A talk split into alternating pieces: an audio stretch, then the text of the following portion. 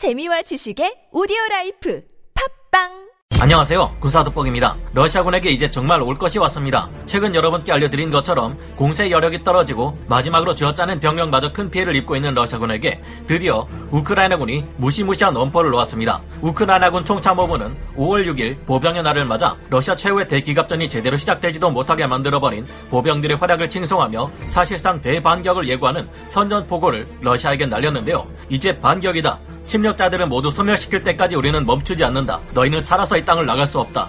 드디어 병력의 숫자와 강력한 장비들로 완편된 전차 부대 및 기계화 부대로 러시아군을 압도하게 된 우크라이나군이 의미 없는 소모전을 반복하던 러시아군 패잔병들에게 천벌을 내리겠다 천명한 것입니다. 이 선전포고와 마찬가지로 실제 전장에서도 우크라이나군이 무시무시한 공세를 시작하며 러시아군을 끝장내기 시작했는데요. 이제 돈바스 전선에서 더 우위에 놓인 것은 우크라이나입니다. 러시아군은 의미 없는 소모전을 반복하며 피해만 더 키우고 있던 와중에도 우크라이나 동배 주요 도시들과 전략 거점들에 대한 소규모 공세를 시도했다가 실패하고 도망가는 일을 반복하고 있었는데요. 이들을 상대로 우크라이나군이 하르키우 동부 지역을 시작으로 해 대규모 포위망을 구축하기 시작하자 당황한 러시아군이 급히 병력을 뒤로 돌려 어설픈 방어전에 들어갔습니다. 벌써 우크라이나군 병력이 러시아군을 넘어서고 있지만 앞으로 더 강력하고 더 많은 중화기들과 전차들이 우크라이나에 지원될 계획인데 천인 공노할 전쟁 범죄를 저질러온 러시아군에게 가해질 우크라이나군의 공세는 얼마나 더 강해질까요? 지금부터 알아보겠습니다. 전문가는 아니지만 해당 분야의 정보를 조사 정리했습니다. 본의 아니게 틀린 부분이 있을 수 있다는 점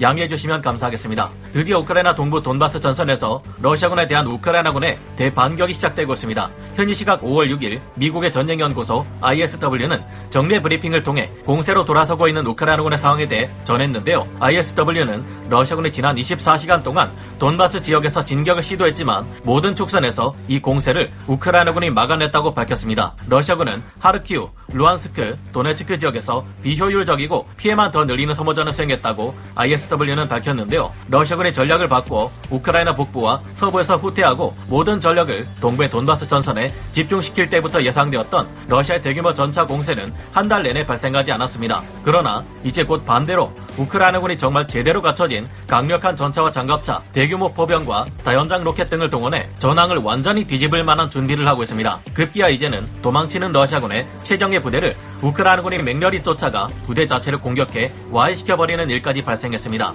현지 시각 5월 6일 여러 오신트 정보에 의하면 이지움 축선 공세에서 선봉에 나섰던 러시아 제1근위 전차군 예하, 제4근위 전차사단과 이와 동행했던 제106근위 공수사단이 러시아 본토로 철수하는 동안 우크라이나군의 기가 막힌 전술에 의해 전멸하고 말았다는 분석이 나왔습니다. 지난 4월 한 달간 이지움 축선에서 우크라이나에 대한 공세작전을 수행해왔던 제4근위 전차사단은 요새화된 방어 진지에서 격렬한 우크라이나군의 장에 부딪혀 괴멸에 가까운 피해를 입은 것으로 분석되었는데요. 최근 우크라이나군은 제93 기계화 여단을 러시아군에게서 노획한 T-80 계열의 전차들만으로 새롭게 구성해 재탄생시켰는데 이 노획한 T-80 전차들 중 거의 대부분이 제4근위 전차사단으로부터 노획한 것이라 현지 OSINT 소식에 의해 밝혀졌습니다. 러시아군의 자칭 승리의 날 5월 9일에 맞춰 승전보를 올리기 위해 준비되지 않은 상태에서 진격한 이지움 방면의 러시아군은 처음에는 포병과 다연장 로켓, 이스칸데르 전술 탄도 미사일 등의 대대적인 화력 지원을 받으며 우크라이나군을 크게 위협했습니다. 그러나 이 같은 공세는 그리 오래가지 못했고 힘이 빠진 러시아군의 공세는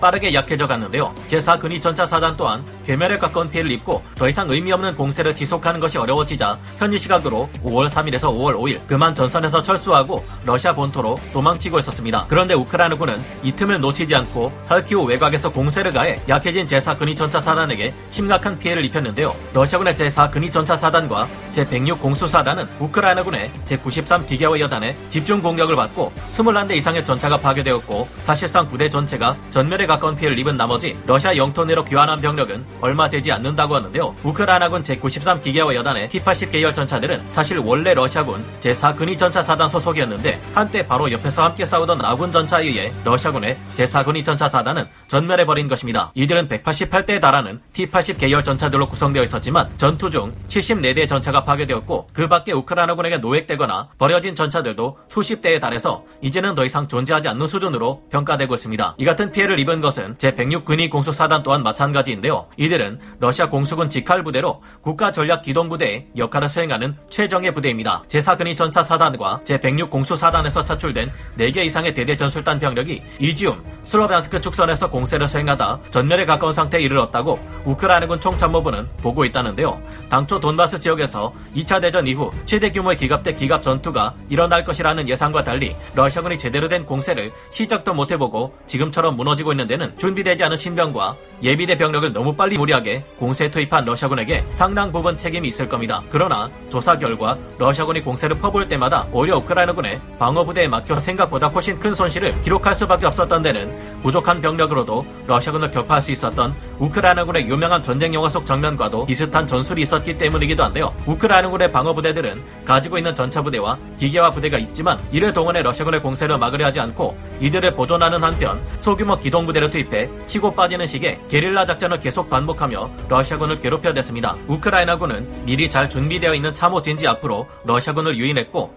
이들을 쫓아온 러시아군 부대들은 방어 진지에 매복한 우크라이나군의 기습 공격에 당하기를 반복하며 갈수록 전력이 약해져 간 것이라고 합니다. 우크라이나군은 주요 거점에 고도로 요새화되어 있는 참호 진지를 구축해 놓고 이 참호 진지 주변에 화력 구역을 짜 놓은 다음 러시아군을 유인했다고 합니다. 다수의 소형 드론을 동원해 러시아군의 움직임 을 예의주시하고 있던 우크라이나군은 러시아군의 일거수 일투족을 감시하며 훨씬 유리한 전투를 수행할 수 있었다고 하는데요. 마치 영화 라이언 일병 구하기의 마지막 전투 장면에서 연합군 밀러 대위의 방어부대가 주요 도로에 폭탄과 지뢰를 설치하고 소형 차량으로 독일군을 유인한 다음 한순간 기습해 큰 타격을 줬던 장면을 떠올리게 합니다. 러시아군도 물론 드론을 이 전쟁에 다수 동원하고 있지만 이들의 정찰 자산으로 충분히 활용하지 못하고 있습니다. 러시아군 또한 우크라이나 군과 마찬가지로 드론을 동원하고 스페츠나츠 특수부대 요원들이 정찰 활동을 벌이고 있지만 정찰을 나간 러시아 스페츠나츠 요원들은 적에게 들켜 작전을 실패하고 드론은 우크라이나군의 휴대용 지대공 미사일들에 공격받으며 죄다 격추당하고 있다고 하는데요. 이제는 정말 현대전에서 드론이 필수 전력으로 자리 잡았고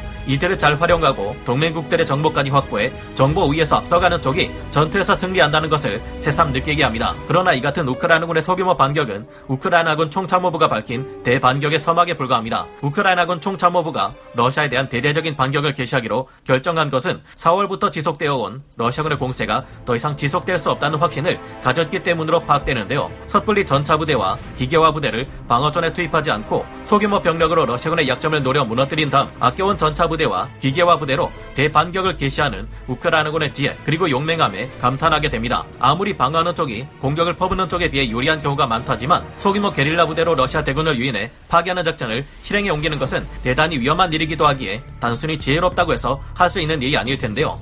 우크라이나군 총참모부가 러시아를 상대로 대놓고 선전포고를 한 만큼 이제 곧 우크라이나군이 계속해서 착실하게 모아왔던 기갑부대 서방에서 지원하는 엄청난 물량의 무기체계들까지 함께 지금 일어나고 있는 전투와는 규모 면에서 비교할 수 없는 엄청난 대대적인 반격에 동원될 계획입니다. 제4 근위전차 사단이 무너지면서 이지움 축선의 유일한 보급선인 볼첸스크, 쿠피안스크 도로가 위협받게 되자 러시아군의 공세는 멈출 수밖에 없었는데요. 이지움, 슬로비안스크 방면에서 공세 임무를 수행하던 러시아군 부대들은 이중 일부를 황급히 뒤로 돌려 볼첸스크와 쿠피안스크 지역으로 이동 배치하기 시작했습니다. 우크라이나군은 지난 키우 전투 때처럼 또다시 러시아군을 돈바스 지역에서 포위 섬멸하려는 움직임을 보이고 있습니다만 이전과는 달리 좀 더 신중하게 행동하고 있는데요. 우크라이나군은 지난 서부 전선의 전투에서 부차, 이르피인 등지에 러시아군을 가둬놓고 고립시키는 데 성공했으면서도 이들의 탈출을 막지 못한 전례가 있습니다. 그래서 이번에 우크라이나군은 이쯤의 러시아군을 포위망 안에 가둬놓고 완벽하게 섬멸하기 위해서 주요 전선 의 진지를 확실하게 구축하며 말한 대로 러시아군 부대들이 살아서 돌아갈 수 없게 만들고 있는데요. 매일같이 러시아군에게 전쟁을 그만두기를 바라고 있지만 언제나 우리에게 실망을 주듯 그들을 믿는 것은 어려워 보이고 야심찬 반격을 시도하는 우크라이나군이 이 전쟁에서 남은 러시아군의 병력을 이번만큼은 반드시 초토화시켜 버릴 수 있기를 희망해 봅니다. 오늘 군사 돋보기 여기서 마치고요. 다음 시간에 다시 돌아오겠습니다. 감사합니다. 영상을 재밌게 보셨다면 구독, 좋아요, 알림 설정 부탁드리겠습니다.